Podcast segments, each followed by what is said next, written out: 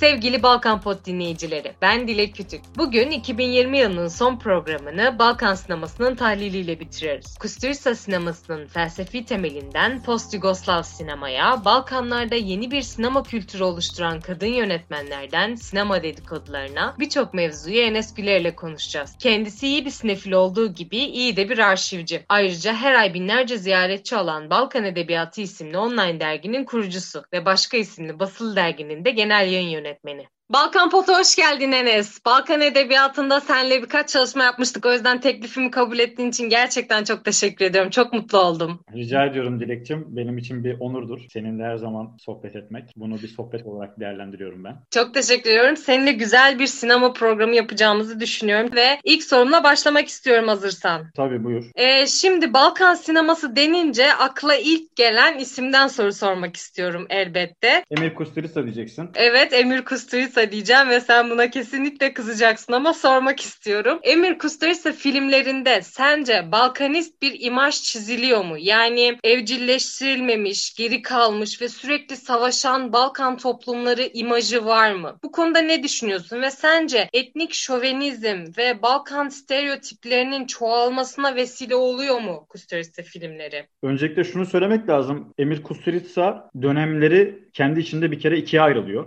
Öncelikle ilk çıkardığı iki film var ki bunlardan bir tanesinde yani Babam İş Gezisi'nde onunla kan ödülünü aldı. Yani kan büyük ödülünü aldı. Orada zaten bir başarısı var. Ama senin bu sorduğun soruların muhatabı olan filmleri ikinci döneminde başlıyor. İkinci döneminde kesinlikle söylediğin şeylerin bana kalırsa hepsi var. Yani Balkanizm var, işte şovenizm var, ayrımcılık da var bana kalırsa. Tabii tartışılır. Zaten bu sorduğun soruların bir felsefik altyapısı da var aslında. Bunu Slavoj Žižek ilk başta dile getiren. Slavoj Žižek çok ilginçtir. Emir Kusturica'nın bir zamanlar komşusu. Aynı apartmanda oturmuşlar. O diyor özellikle bu tartışmaların başladığı yeraltı filmi, Underground filmi ki Emir'in ikinci döneminin e, başlangıçlarından bir tanesi bu. Onunla beraber başlıyor bu tartışma. E, orada diyor ki Slavoj Žižek, Emir'in filmleri için, Kusturica'nın sineması için. O diyor Batı'nın istediği Balkanları bize sundu diyor. Batı'nın istediği Balkanlar neydi diyor? İnsanların diyor dostça diyor yiyip içtiği, seviştiği ve öldürdüğü yer. Yani Slavoj Žižek'in böyle bir e, karşı çıkması var Emir Kusturica sinemasına. Dolayısıyla senin sorduğun soru aslında e, felsefik anlamda da tartışılan bir soru. Yine başka filozoflar da bunu tartışmışlar. Hatta Le Monde gazetesinde uzun süre Fransız mecmualarında bu e, tartışılmış. E, çünkü ödülü de Kanda aldı. Zaten Emir Kusturica'nın sinemaları, filmleri ilk başta Fransa'da yayınlanıyor. Böyle bir şey de var. Çok tartışılmış. Dolayısıyla bunun bir altyapısı var doğruluk payı da var. Ama bu demek değil ki Emir Kusturica sineması kötü. Yani tam olarak ne demek istiyorsunuz burada? Biraz açabilir misiniz bu konuyu? Şimdi mesela sen e, Balkan stereotipleri yani kalıpları kullanılıyor mu dedin? E, bunu zaten Emir Kusturica kendisi de söylüyor. Kalıpları kullandığını söylüyor. Hatta kiç ögeleri de kullandığını söylüyor ki bu zaten sinemada olan bir şey. Bu kullanılır. Kiç e, kötü bir şey de değildir bu arada. Ama dozajını çok iyi ayarlamak lazım. Emir Kusturica de kesinlikle bu dozajı çok iyi ayarlayan yönetmenlerden birisi. E, ama ilk başta bahsettiğim gibi onun sinemasını da bir ikiye ayırıyoruz. İkiye ayırırken de yine çok değerli senarist, şair, Boşnak şair Abdullah Sidra'nın etkilerini görüyoruz biz ilk iki filminde. İlk filmi neydi? E, Dolly hatırlıyor musun? Hı hı. İkinci filmi de Babam İş Gezisi'ndeydi. Şimdi biz bu ilk iki filmi bir yere koyuyoruz. Bir de ondan sonra bir çingeneler zamanı var ortada. Değil mi? Hı hı. Çingeneler zamanıyla gelen daha sonra Arizona Dream'le Hollywood'a uzanıyor. Johnny Depp'le beraber film çekiyorlar. Başrolünü Johnny Depp'e veriyor Arizona Dream'in. Ee, daha sonra işte diğer filmleri geliyor. Ee, bana söz ver. Promise Me This. Ondan sonra en son filminde de Monica Bellucci oynattı zaten.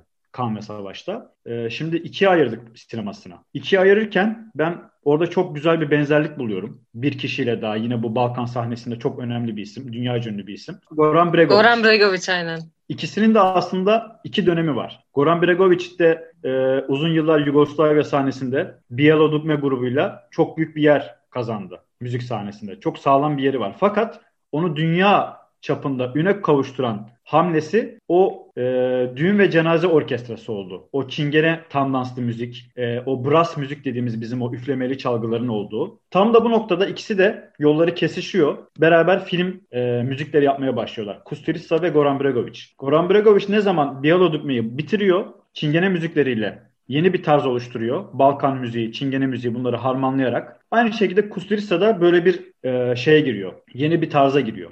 Ve ikisi de beraber çalışmaya başlıyorlar. İkisi de bu vakitten sonra artık ana akım sanatçılar oluyorlar. Böyle bir de şey var. Şimdi sorduğun sorularda eğer Kusturica bu Balkanizmi yapmasaydı, bu stereotipleri kullanmasaydı bu üne kavuşabilir miydi? Bence kavuşamazdı. Belki de bu gerekliydi. O da bunu yaptı ve bana kalırsa e, tabii ki bir takım kişisel açıklamaları, davranışları, işte Bosna Savaşı'na sırtını dönmesi. Bunlar tartışılır. Bunlar kendisinin kişisel problemleridir. Ama sineması bu kalıpları, stereotipleri kullanmasına rağmen, kiç unsurları kullanmasına rağmen bence çok başarılı. Ki e, zirvede olmayı da hak ediyor. Sadece Balkan sineması için konuşmuyoruz. Dünya sinemasında hatırı sayılır bir yeri var. Bu şüphesiz. Peki bir şey sormak istiyorum. Ee, bu stereotipleri kullanarak ününe ün kattı diyorsun. Peki şunu sormak istiyorum ki bu sinema eleştirmenleri tarafından da çokça dile getirilen bir konu. Ee, Balkan sinemasında yani Kusturica sinemasında bir etnik ayrımın olduğunu düşünüyor musun? Yani Sırplara daha fazla yer verdiğini ya da Sırpların savaş sırasında daha masum hareket ettiğini e, yansıtıyor gibi bir izlenim sende doğuyor mu filmlerini izlediğinde? Aslına bakarsak Emir Kusturica sinemasında biz kime daha çok paye vermiş çok göremiyoruz. Yani mesela birçok insan Emir Kusturica'yı Yugoslavya e, yanlısı biri zannediyor ve filmlerinde böyle sanki çok Yugoslavizm varmış gibi düşünüyor. Ama öyle değil aslında. Kullanıyor hepsini. Yani çok akıllı bir yönetmen. Onu da kullanıyor. Ee, Yugoslavya bayrağını mutlaka her filmde bir şekilde gösterir. Ama onu savunmaz. Tabii ki de bir takım atıflarda bulunur. Mesela Yeraltı filminde. E, çocuk işte yer altından çıkıyor Yugoslavya'ya gideceğim diyor. Adam diyor ki artık Yugoslavya yok diyor. Bu bir göndermedir mesela. Yani artık Yugoslavya yok. Belki bir alttır. Veyahut da Underground filminin son sahnesini hatırlayalım. Bir adacık üzerinde bir adacık var. Ada parçası. O en sonunda filmin en sonunda parçalanıyor. ikiye ayrılıyor. Orada da bir gönderme var diyorlar. Hani Yugoslavya'da parçalandı ya. Bu tarz şeyler var ama biz tam olarak ne olduğunu anlayamıyoruz. Bunu biraz da işte film okumacıları var ya onlar deşerek buluyorlar. E, fakat özünde biz Kusturista neyi düşündü? Sırp ayrımcılığı yaptı mı? Bu kendi açıklamalarına baktığımızda ki kendisinin çok da detaylı bir şeyi var. Web sitesi var. kustu.com diye. Ben yıllardır takip ederim. Çok inanılmaz bir ansiklopedik bir web sitesi. Orada tek tek bütün kendisine isnat edilen suçlamalar, Zize'ye verdiği cevaplar, Hepsini bulabiliyoruz. Ben e, zamanda çok deştim bunları. Kendisi bunları kabul etmiyor. Ama işte film okumacıları, e, film okumaları yaptığı zaman e, diyebiliyorlar. Yani Sırp yanlısı mesela Underground filminde, Yeraltı filminde e, onlara bir işte 2. Dünya Savaşı'ndaki o e, partizanların Nazileri kovmasına yönelik veyahut da e, yine Underground filminin ilk açılış sahnesini hatırlayalım. Naziler Zagreb'e geliyor ve Zagrebler, Hırvatlar onları alkışla karşılıyorlar. Bir gönderme var. Bakın bunlar onları alkışladı. Aynı kamera bu sefer Belgrad'a geldiğinde tam tersi var. Bir mücadele var. Yani burada tabii ki de Sırpların tarafında.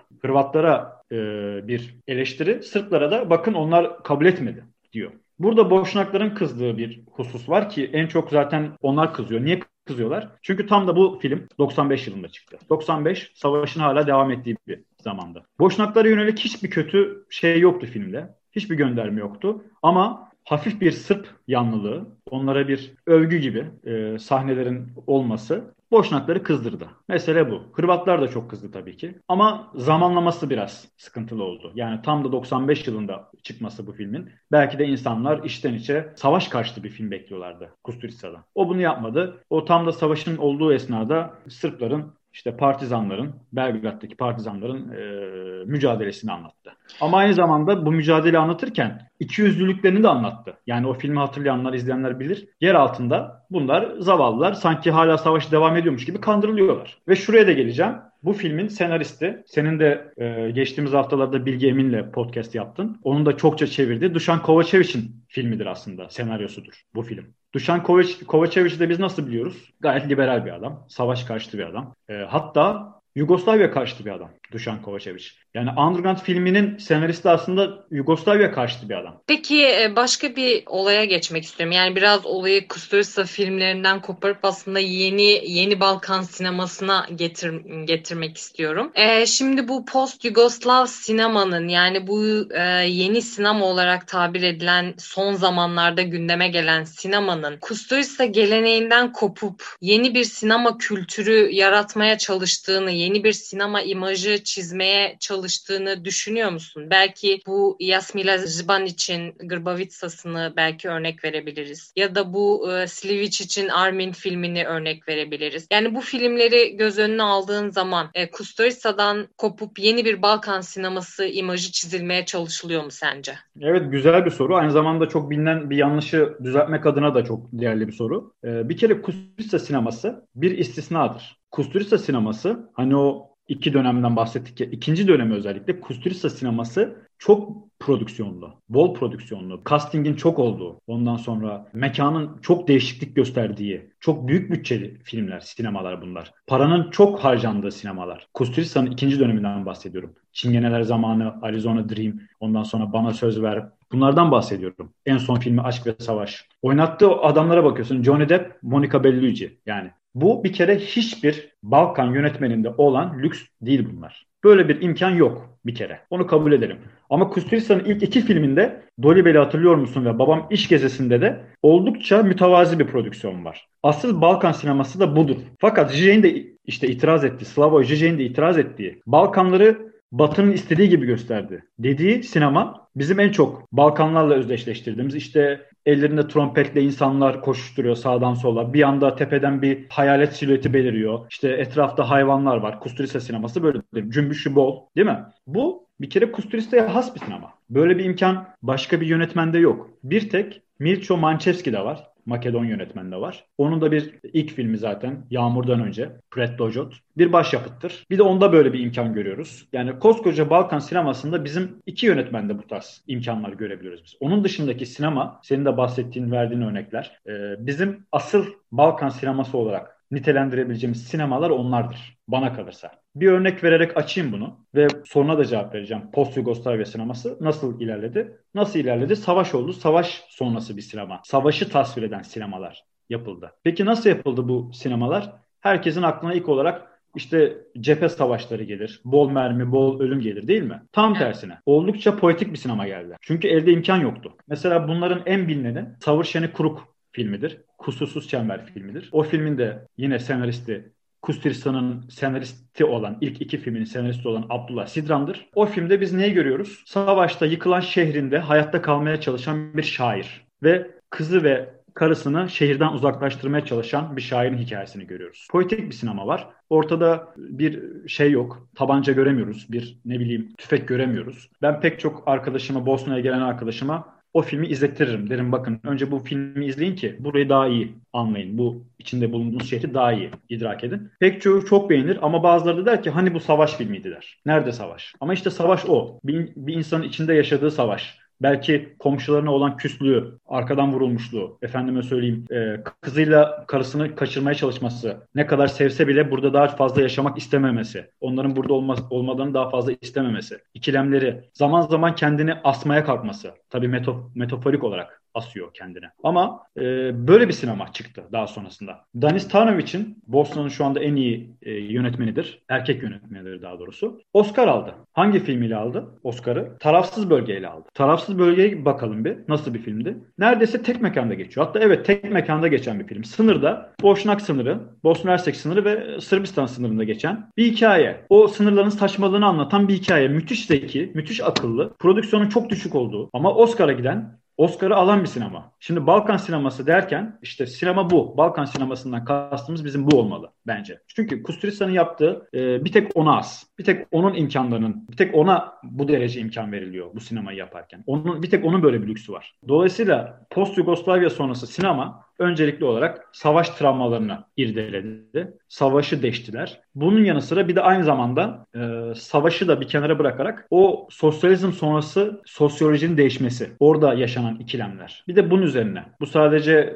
e, şey değil yani bu aşk ilişkileri de olabiliyor. Mesela işte ülkeler savaş geçirmişler. Biri Boşnak, biri Sırp. İkisinin aşkı imkansız aşk hikayeleri. Bunlar da çok e, yapıldı. Fakat ortada biz böyle aman aman işte bir Erray'ını kurtarmak gibi bir film görmüyoruz. Veyahut da işte Schindler'in listesi gibi bir film görmüyoruz. Belki de görmeliydik. Belki de Bosna Savaşı'nı bütün dünyaya daha iyi anlatmaları adına böyle bir film de çekilmeliydi. Ama çekilmedi. Ee, şimdi son olarak şöyle bir soruyu sormak istiyorum. Aslında bu soruyu gerçekten sormak istiyorum. Çünkü önem verdiğim bir konu. Kadın yönetmenler konusu. Çünkü Çünkü son yıllarda Balkanlarda yükselişe geçtiklerini düşünüyorum ben. Ve tek tek isimlerini saymak gerekirse Makedonya'dan Teona Mitevska, Sırbistan'dan Mirjana Vukomanovic, Maja Miloš, Slovenya'dan Hana Slak ve Maja Weiss, Karadağ'dan Maria Perovic ve Bosna Hersek'ten e, son zamanlarda herkesin sıkça ismini duyduğu Ayde Begic ve Jasmila Zbanic gibi isimler çok ön plana çıkmaya başladı. Balkanlarda yükselişe geçen kadın yönetmenlerin tekniklerini, farklılıklarını, olaylara bakış açılarını nasıl yorumluyorsun? Açıkçası merak ediyorum. Öncelikle zaten kadın yönetmen dediğimiz şey bizim e, dünyada bile çok sık rastladığımız bir şey değil. Çok fazla kadın yönetmen yok. Yani bir çırpıda bana sayamazsın kadın yönetmenler ne kadar var diye. Ya da aklına gelen e, dünya çapında 10 tane yönetmeni sayamazsın ama erkek yönetmeni çok rahat sayarsın. Yani dünyada ne kadar var? İşte Agnes Varda var, Fransız yönetmen. İşte Lulu Wang var, Çin asıllı Amerikalı yönetmen. İşte kim var? Jane Champion var. Bunlar var yani. Yok dünyada. Türkiye'de bile yok. Yani Türkiye'de de işte kim var? Yeşim Ustaoğlu var. Hani şimdi özür diliyorum hepsi aklıma gelmiyor ama Andaç Hazinedaroğlu var. Çok yok yani. Kadın yönetmen e, dünya çapında çok fazla olmuyor nedense. Senarist oluyor bak senarist oluyor. Prodüktör de oluyor bu işe para yatıran. Ama yönetmen pek fazla olmuyor. Balkanlarda bunun oranı gerçekten iyi. Fena değil. Yani özellikle saydığın isimler çok başarılı. Bosna sinemasında çok göze çarpıyorlar. Benim tabii daha çok hakim olduğum alan. Ayda Begic'in filmleri e, çok büyük festivallere katılıyor. Ödüller de alıyor. Yasmin Jibanic zaten e, ödüllü bir yönetmen. E, onun da en son filmi Srebrenica ile alakalı. E, işte pandemi dolayısıyla e, sinemalara düşmedi ama online olarak izlenebiliyor. Bizim web sitemizde de onun linkini biz bıraktık. İsteyen izleyebilir. E, ben henüz izleyemedim ne yazık ki. Ama çok usta bir yönetmen. Zaten az önce sorduğun sorunun cevabına da çok güzel e, cevaplar veren yönetmenler bunlar hepsi. Özellikle Yasmin Jiben için filmlerinde, Grbavitsa filminde özellikle yine bir savaş var. Ama savaşta hiçbir şekilde e, silah görmüyoruz. Savaş sonrası bir buhranı anlatıyor. Kızıyla olan ilişkisini anlatıyor basit bir hikaye ama öyle bir işlemiş ki sanki seni e, o atmosferin içine ışınlıyor gibi hissediyorsun. Dolayısıyla bu anlamda çok başarılılar. Yine başka bir boşnak yönetmen var. Ena Sendiyareviç diye. O da bir film çekti. Bizim sitemizde yazısı da var. Hem İngilizce hem Türkçe olarak bir eleştirisini yazdık. Beni Güzel Bir Yere Götür diye bir filmi var. Bu filmi Mubi'de izleyebiliyorsunuz. Mubi'de biliyorsunuz yeni bir Netflix tarzı bir platform. Bu tarz sanat filmleri işte festival filmleri orada var. Kadın yönetmenlerin farkını nerede görebiliyoruz?